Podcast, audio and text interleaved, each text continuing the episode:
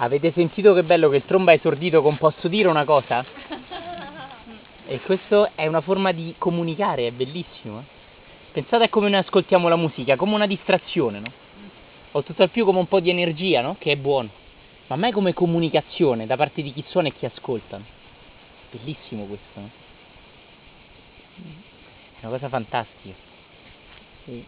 Come è andata la notte? Eh, qualcuno è stato mangiato dai cinghiali? No? Non mangiato. Vito c'è?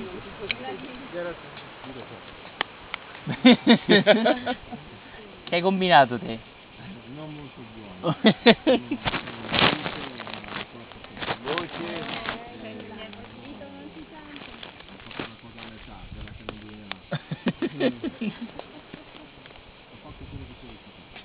benissimo. Va benissimo, benissimo. Va benissimo. Qualcun altro? Posso dire una cosa? Sì. Io, io mi sono trovato nella foresta. Cioè già prima, prima di andare ho detto ma. No, ma già prima È perché è americano è Forest lui, no? Che è diverso da Bush, no? Eh. Life is like a box of chocolates. You never know what you're gonna get. yeah. Eh, ma già sapevo prima che non avrei avuto paura. Già sapevo prima che non avrei avuto paura, però la mia paura era andare perché ero pigro. Capito? Cioè, vabbè, andiamo a fare sta cosa, eh, che palle, che sonno, eccetera, no? E sono arrivato nella foresta perché siamo... No, senza vir- virgola l'ho lasciata perché sennò... Sarebbe accoppiata con i cinghiali. Esatto. e, e mi sono trovato eh, dopo un po', ho, pre- ho scelto un posto e devo dire che non ho mai dormito così bene. Cioè se, ave- se avessi, se fossi stata una foresta ogni sera invece di stare nel bungalow avrei dormito molto molto meglio. Cioè mi sono proprio sprofondato, protetto dagli alberi. Cioè come l'avevo previsto non avevo paura. Però dopo sono ritornato verso le 5 e mezza, 5.45 quando è uscita la luce perché non vedevo più le stelle ho detto adesso voglio andare a buio ho fatto dei sogni paurosissimi cioè adesso non mi ricordo però proprio cioè mi sono svegliato due o tre volte proprio con il sudore freddo addosso quindi la paura non si è manifestata nel- nella foresta ma si è manifestata dopo nel- nel- nel- nei sogni Guardate che l'andare nel bosco così, nella, nella foresta, così, è una cosa veramente da pazzi. E i mistici sono tutti pazzi. Grazie, Virginia, così. Se voi conoscete un mistico normale, non è un mistico, è uno che ha studiato tutta la vita i mistici. È affascinato dai mistici, ha le foto dei mistici, ma non è un mistico. Perché la meditazione è pazzia. È semplicemente una pazzia consapevole. Mentre invece la pazzia cosiddetta normale, quella della psichiatria e così, è inconsapevole. Cioè io subisco la pazzia. Il mistico usa la pazzia per saltare oltre. Capisci? Comprende che il salto è oltre la mente e la mente non può, and- non può accettare di andare oltre se stessa in modo per bene, garbato, perché è un modo per rimanere dentro la mente. E quindi da qualche parte, a proprio modo, il mistico è pazzo.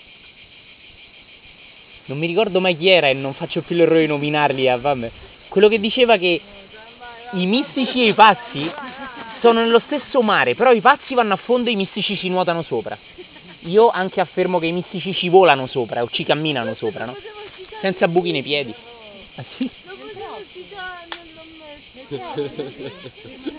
Nel prossimo. Io non vi nascondo che sto mettendo a punto, e forse negli anni accadrà, se la vita vuole, se Dio vuole, se tutto se le divinità saranno propizie, dei gruppi in cui si lavora continuamente sulle algherate, continuamente. E quindi ciò che viene detto si sperimenta subito. Perché mi sono accorto negli anni dell'errore di sedere e di sentir parlare delle difficoltà senza sperimentarle. È buono e alcune persone possono lavorare solo così, ma per chi è pronto, e capisco Gurdjieff perché lavorava in questo modo così potente, quasi pericoloso, per chi è pronto è potentissimo, è potentissimo. andare nel bosco mi ricorda molto Gesù che dorme sulla barca con la mare in tempesta, no? È del libro. È quella cosa così. È bellissimo. Fare? Così. Con Gesù che dorme e c'è il mare in tempesta. Gesù è in mezzo a un motivo di paura, potresti morire. Non era nelle nostre barche, eh? Col motore, il motore di riserva, 250.000 cavalli, no? La radio, GPS e chi ne ha più ne metta, no? L'idromassaggio, so. Erano barchette da pescatori, a vela o a remi, eh?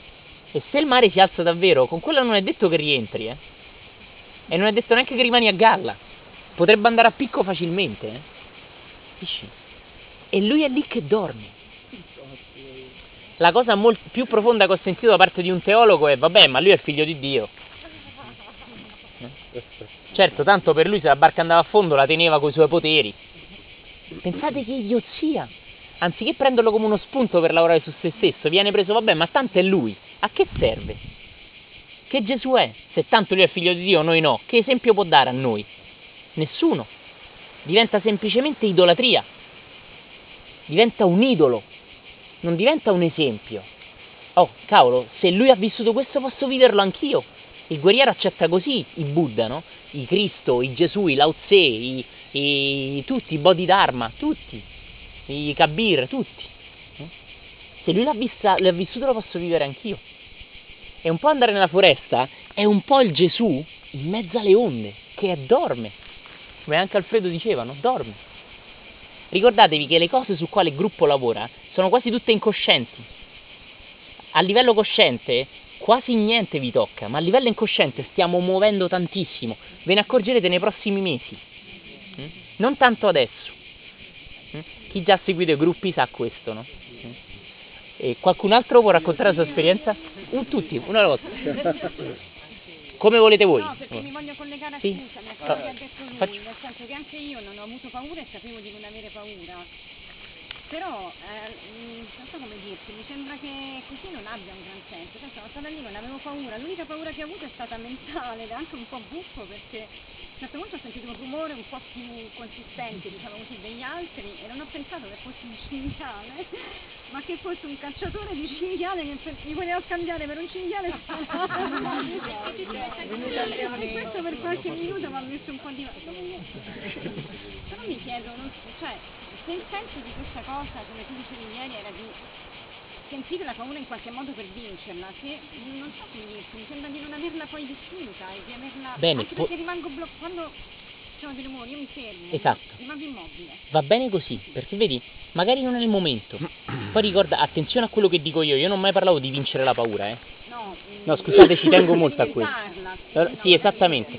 Io ho parlato di accettare la paura e di invitarla a manifestarsi e di abbracciarla. L'idea di vincerla, io vinco un nemico. Tu hai mai vinto un amico? Sì, ok, nei giochi cosiddetti calcio, per esempio, si vince gli amici, infatti non è più un gioco. È una sfida mascherata da gioco. Eh? Fateci caso, spingere quella palletta nella porta, la porta è femminile, la palletta è maschile, è sempre sesso. Tutti i maschi lì sudati a chi spinge la palla nella porta. Che sarà mai? Sport. Vabbè, chiamiamolo così perché siamo una società di ciechi e di repressi. Ma sotto sotto che ci sarà in dove riuscì a spingere sta palla nel buco? E qua ci abbiamo pure calciatori professionisti, eh. E io lo dico con grande rispetto, eh. Ma è così. C'è il calciatore che gioca a calcio ed è un guerriero. E c'è il calciatore che deve vincere. E la squadra lo invita a questo, no? Deve vincere. Deve a tutti i costi vincere. Ma io non parlo solo del calcio. Se voi avete occhi per vedere, l'intera società si basa sul sesso.